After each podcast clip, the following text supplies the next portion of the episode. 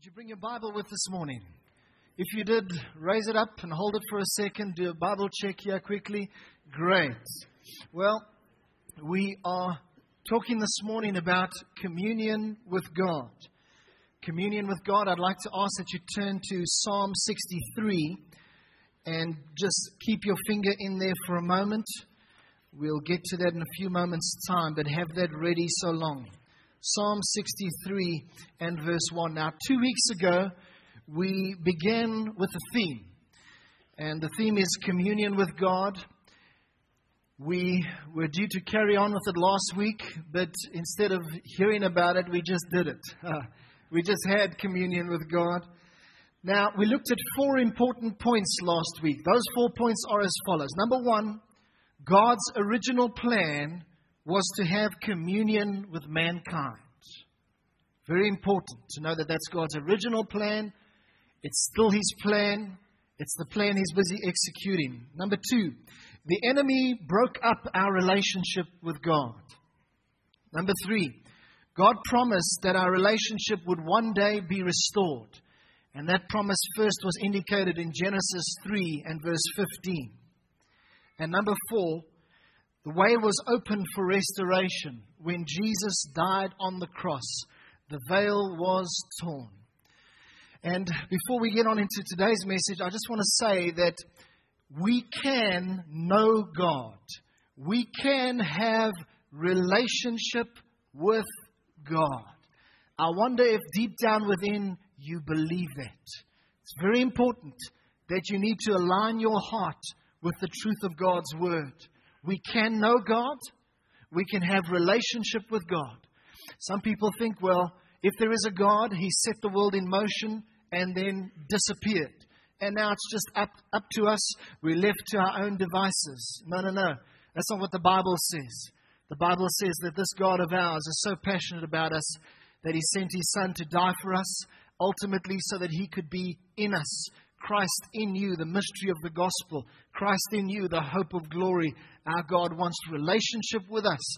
And you might be sitting here today and you're 45 years old. You've never actually known relationship with God. Yes, you've been a believer. You've given your life to Jesus. But I want to say it's never too old to begin to cultivate communion with God, to begin to actually enjoy times of closeness with God.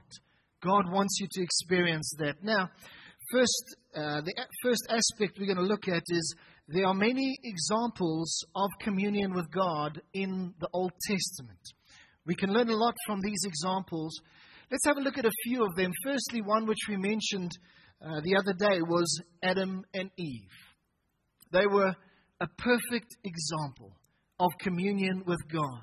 And sometimes, if you want to know God's original pattern, well, then you must go back to where it was or how it was before sin came into the world.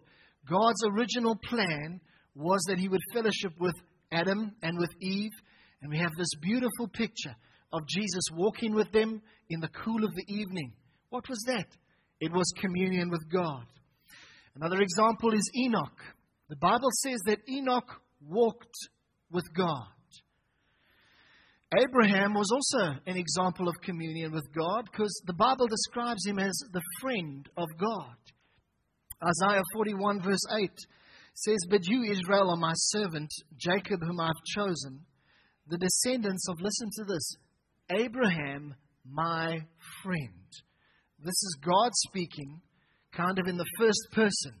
He's talking about a human being. God is talking about a human being. And he's speaking of him and he's saying, Abraham, my friend. It is possible to be a friend of God. Moses is another example of communion with God. He spoke face to face with God. Exodus 33:11 says, "So the Lord spoke with Moses face to face as a man speaks to his friend." What a privilege. David, one of the best examples is David. David enjoyed the most intimate communion with God, and that's why we're looking at Psalm 63, verse 1. Let's look at this, but with the eyes of a guy who's in fellowship with God understanding it from that point of view. He says, Oh God, you are my God. Early, I'm going to get up early in the morning, God, and I'm going to seek you. My soul thirsts for you. My flesh longs for you in a dry and thirsty land where there is no water. On earth, there is no spiritual water. We have to go to God for spiritual water.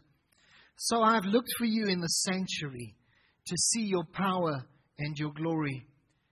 Because your loving kindness is better than life, my lips shall praise you. David was so wrapped up in God, he so enjoyed his love relationship with God that it was better than being alive. God's loving kindness was better than life, David said. Thus I will bless you while I live. I will lift up my hands in your name. We need to realize it is biblical to lift up our hands in your name. My soul shall be satisfied as with marrow and fatness, and my mouth shall praise you with joyful lips. When I remember you on my bed, interesting, even on his bed, he would be fellowshipping with God. I meditate on you in the night watches because you have been my help. How many of you can say, The Lord has been my help? I can say that. Therefore, in the shadow of your wings, I will rejoice. My soul follows close behind you. Another translation says, follows hard after you. Your right hand upholds me. David is just an example of communion with God. Now, actually, every person in the Old Testament that played a significant role had fellowship with God to a greater or lesser extent. But there was something that puzzled me. Because, in terms of having communion with God, we said the other day that when Adam and Eve sinned, that communion was broken and they were told to go out of the garden. So that communion became broken. And there was a veil that hindered us from real access into the presence of God. And then we said as well that when Jesus died on the cross, that veil was torn, signifying that we could now once again come into the presence of God. So between the Garden of Eden and the veil being torn, there was a veil. So then I thought, well, how could it be that these guys in the Old Testament could actually experience God if there was a veil? Does anybody agree with me? That's a sensible question. And the only conclusion I could come to is that God simply decided to reveal himself to certain people. Maybe it would be for our learning, even nowadays, that we could see something of what it is to relate to God. Despite the veil, God just said, I'm going to reveal myself to certain people, but it was limited to a few. Then, when Jesus died on the cross, it became open to everyone who would want to fall in love with Jesus, to have communion with God. Number two, we've looked at some Old Testament examples. Now, there are also many examples of communion with God in the New Testament. Let's take a look at a few of them. First one that comes to mind is the disciples. Here was a group of 12 people that knew what it was to have fellowship with God through his son Jesus. But out of those 12, we know that there was Peter, James, and John, and these guys pushed in a little bit closer. Sometimes you say, well, why doesn't God touch me like he touches that other person in church? And, and they always seem to, to really end up crying in God's presence, or they seem to experience a touch greater than I do, I believe it's simply because some people want to push in more. But out of Peter, James, and John, who was it that pressed in even further? John. The Bible says that he laid his head on the chest of Jesus. What is that an example of? Communion with God. Each of you, and myself included, we can experience what John experienced.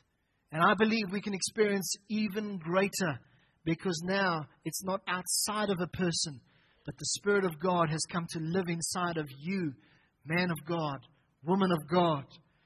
Mary, another example in the New Testament, she sat at the feet of Jesus. She just had time with God. And she even kind of neglected her duties a little bit, and Martha had to do a lot of the work, but Mary, you just couldn't keep her from spending time with God. She just wanted to be with Jesus. The Apostle John knew the pleasure. This is not the disciple now, this is the Apostle John. Knew the pleasure of communion with God. He wrote, he wrote about abiding in Him. You can't write about abiding in Christ if you don't understand something of communion with Christ. Another example is Paul. He had continual fellowship with God, so much so that he was used of God to write the majority of the New Testament. Paul not only would talk to God, but God would speak to him. That is communion. Not just one way. God, give me this. God, heal my business. God, do that. No, no, no. He would allow God to speak to him.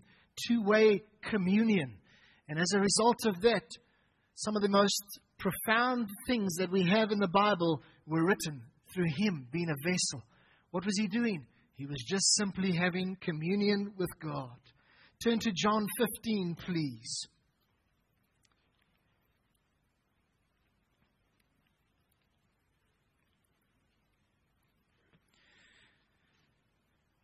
John 15 and verse 4 to 9. John 15, verse 4, it says, Abide in me. Let those three words sink in. Abide in me. Do you think you can get closer communion than that? Can you have closer fellowship with God than that? It doesn't get closer. It says, Abide in me and I in you. As the branch cannot bear fruit of itself unless it abides in the vine, neither can you unless you abide in me. Or I'd like to say, unless you have communion with me. I am the vine, you are the branches. He who abides in me and I in him bears much fruit. For without me you can do nothing. If anyone does not abide in me, he is cast out as a branch and is withered, and they gather them and throw them into the fire, and they are burnt. If you abide in me, and my words abide in you, you will live the supernatural kind of life that you will ask what you desire, and it shall be done for you. By this my Father is glorified that you bear much fruit. So you will be my disciples. As the Father loved me, I also have loved you. Abide in my love. What is the picture here? Well, there's a picture of the vine and the branches, but the gist of it is a relationship. This is speaking about a relationship with God. Jesus is the vine, we are the branches. And if our lives are connected in loving relationship to God, not just once a week when we come to church, but throughout the regular course of our week, if our lives are connected in a continual relationship to God, it releases life into us. It releases the very nature of God into us, and we begin to live abundantly. We begin to flourish. Our lives produce fruit for God. Now, number three, sometimes we struggle to hear God's voice, but let's confess God's word in this regard. Sometimes we struggle to hear God's voice, but let's confess God's word in this regard. I was with a bunch of men a little while ago, and we were at a men's kind of meeting. And at one point in time, we broke up into groups and we were discussing certain things. And the one guy in the group, he was basically very pessimistic about hearing God's voice. In essence, he was saying, oh, you, you, can't really hear God's voice. I mean, you don't know. Is it, is it the devil? Is it you? Is it your own imagination? Is it God? You know, what, what is it? And, and I thought to him, ah, I, th- I thought, my friend, don't say that, you know, because he, he was a born again Christian, but he's just confessing, no, no, no, you can't hear God's voice. Don't confess that. But we have to bring our confession and our beliefs not according to our own opinion, but according to what God's word says. Now, we're close to it. Turn to John 10 and verse 1 to 5. John 10, verse 1 to 5. And as we read this, I want you to look out for the reality of us hearing and knowing the voice of God. John 10, verse 1 Most assuredly I say to you, he who does not enter the sheepfold by the door, but climbs up some other way, the same is a thief and a robber. That's talking about the enemy. But he who enters by the door is the sheep, shepherd of the sheep. This is speaking about Jesus. To him, that's the shepherd, the doorkeeper opens. Now listen to this.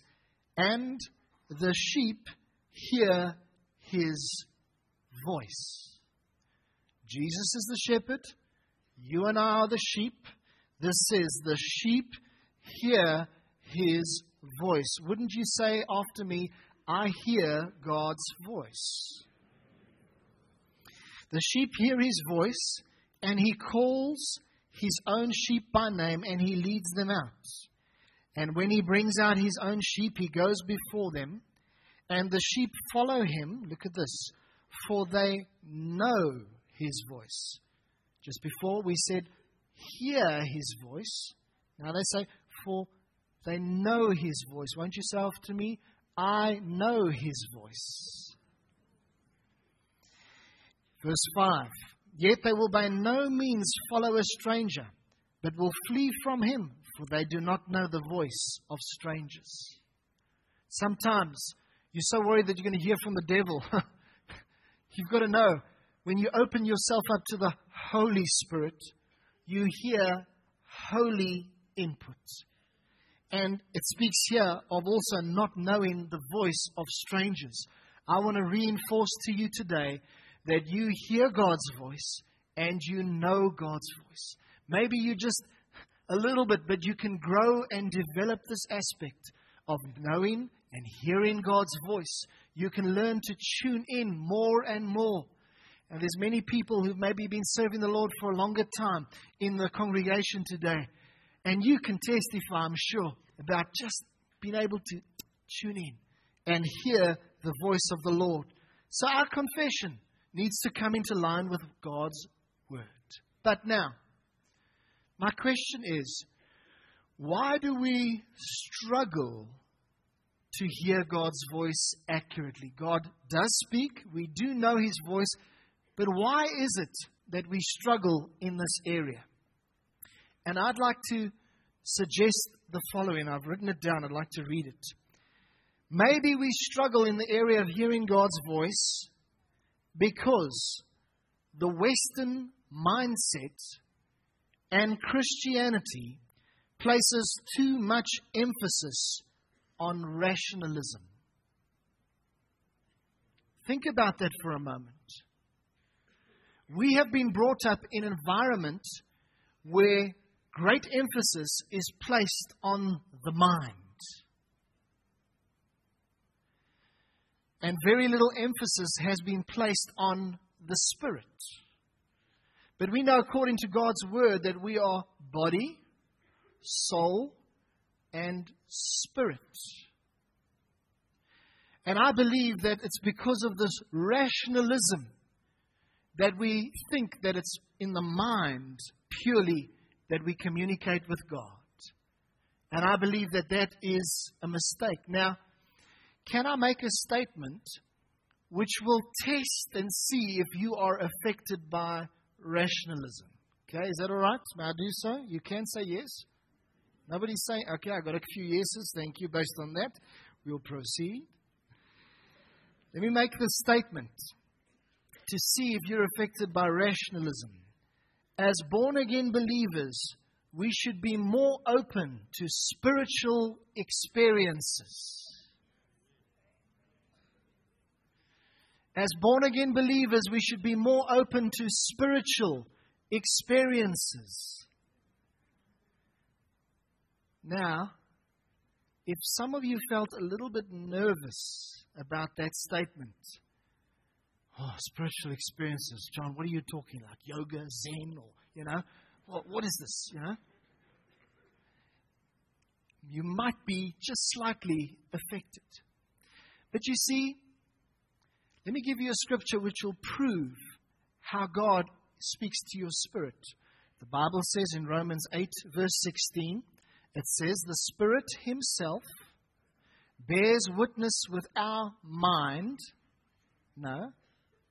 The Spirit Himself bears witness with our spirit that we are children of God. I believe we need to be open to spiritual experiences. The Bible is so full of them. on the day of Pentecost, the Holy Spirit being poured out. Walking on the road to Emmaus, the disciples' supernatural experience of God coming and meeting with them. The feeding of the 5,000, supernatural things, a spiritual experience of many being fed. The Bible is so full of spiritual experiences. When it comes to the Western mindset, we suddenly say, no, no, no, we can't. Deny the Spirit, and we just focus on the body and the soul. Deny the Spirit. No, we are spirit, soul, and body and the Spirit. Imagine that this is the Holy Spirit, this is your spirit. The Spirit Himself bears witness with your spirit that you're a child of God, if indeed you are. He makes it known to your spirit. And I believe that there's something that we have to get into and understand about this thing of communion with God, that we have to allow our spirit to connect with the Holy Spirit. Does anybody agree with me? Anyone say amen? How can we overcome this barrier of not hearing God's voice? I believe that we can acknowledge that we're not where we need to be. We can ask for forgiveness for allowing rationalism to lead us, of course. We can accept what God's word says My sheep hear my voice. We can ask God to begin to help us discern more clearly His voice, and we can begin to expect and practice communion with God.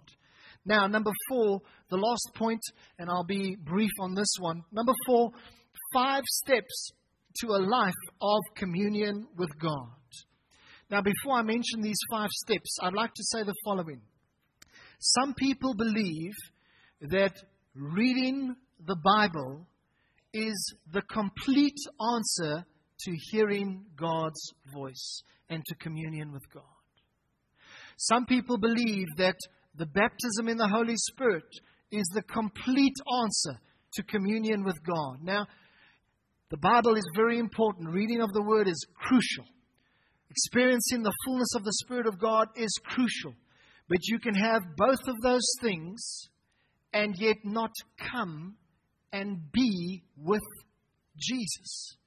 The scripture I read last, read last week is John 5:39. I'll just read it to you.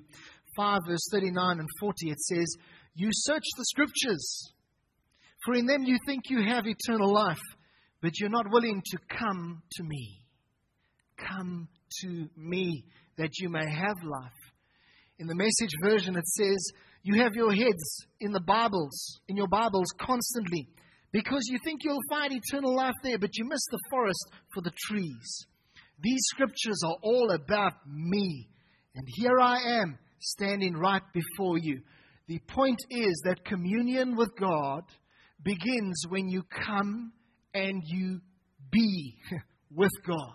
Communion with God happens when you take time to know Him, when you take time to talk to Him, when you take time in a service like this to worship God. When you're driving in your car and you get your eyes off the, mo- off the traffic for a moment, well, you get your spiritual eyes off the traffic for a moment and you begin to talk with God, that's when communion takes place, when you come to Him. And He's calling you. He says, I will give you rest.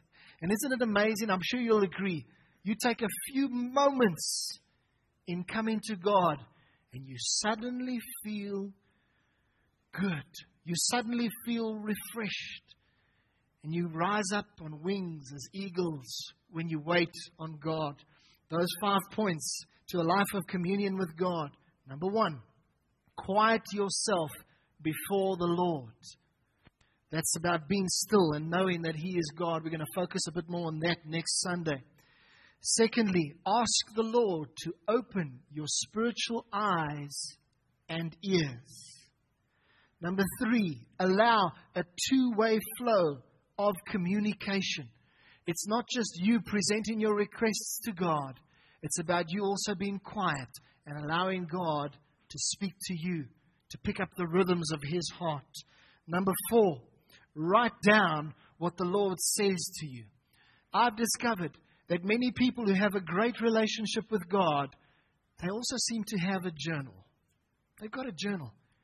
And they write things down. Maybe not all the time, but here and there, maybe in the course of a month, two or three times, they just pick up a journal, write them some, some things down. Oftentimes, I've seen those people have a remarkable walk with the Lord because in writing something down, it takes it the next step. And number five, act on what He says. And so we're busy, church, with a little bit of a journey in terms of fellowshipping with God, in terms of strengthening and building our relationship with God. Over these next few weeks, we plan to focus on communion with God. And I'm trusting that God is going to lead us on. How many of you are hungry for more fellowship with God, more communion with God? Wonderful. Won't you stand and let's pray? Would you stand and take the hand of the person next to you? Please don't leave at this point unless you're part of the T team. Take the hand of the person next to you and let's close in prayer. Heavenly Father, we appreciate you. Jesus, we say that you are wonderful. Holy Spirit, thank you for the reality of your presence in our lives. And Lord, we confess as a body today that we really can grow more in our knowledge of you, in our fellowshipping with you, in our communion with you. Lord, we ask you that if there's been an overemphasis on rationalism in our lives, that you would help us to correct that balance. But we say, like David said, that our hearts thirst for you, and our souls thirst for you. In a dry and thirsty land where there is no water, but you are the one that satisfies. You are the one that brings the fulfillment that we so desire in our lives. So we say to you, Lord God, we're pursuing you. We say to you, Lord God, our hearts are after you. In Jesus' name. I say, the Lord bless you and keep you. The Lord make his face to shine upon you and be gracious to you. Lord, lift up the light of His smile upon you and give you peace in Jesus' name. Amen. God bless you, everybody. Have a wonderful Sunday. Join us for tea and coffee in the foyer. Also, if you'd like a, a, a copy of this service, it's available on CD or DVD in the foyer. And those that want to join as members this Tuesday night, please give in your name at the info desk right away. There's any dads that didn't receive a chocolate, or you want to take one to your father, there's some spare. Thank you.